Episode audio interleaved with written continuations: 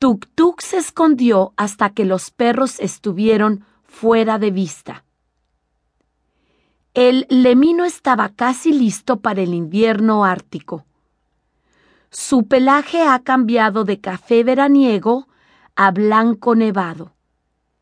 Entonces, Tuk Tuk ha utilizado sus largas garras delanteras para cavar un profundo hoyo en su montículo.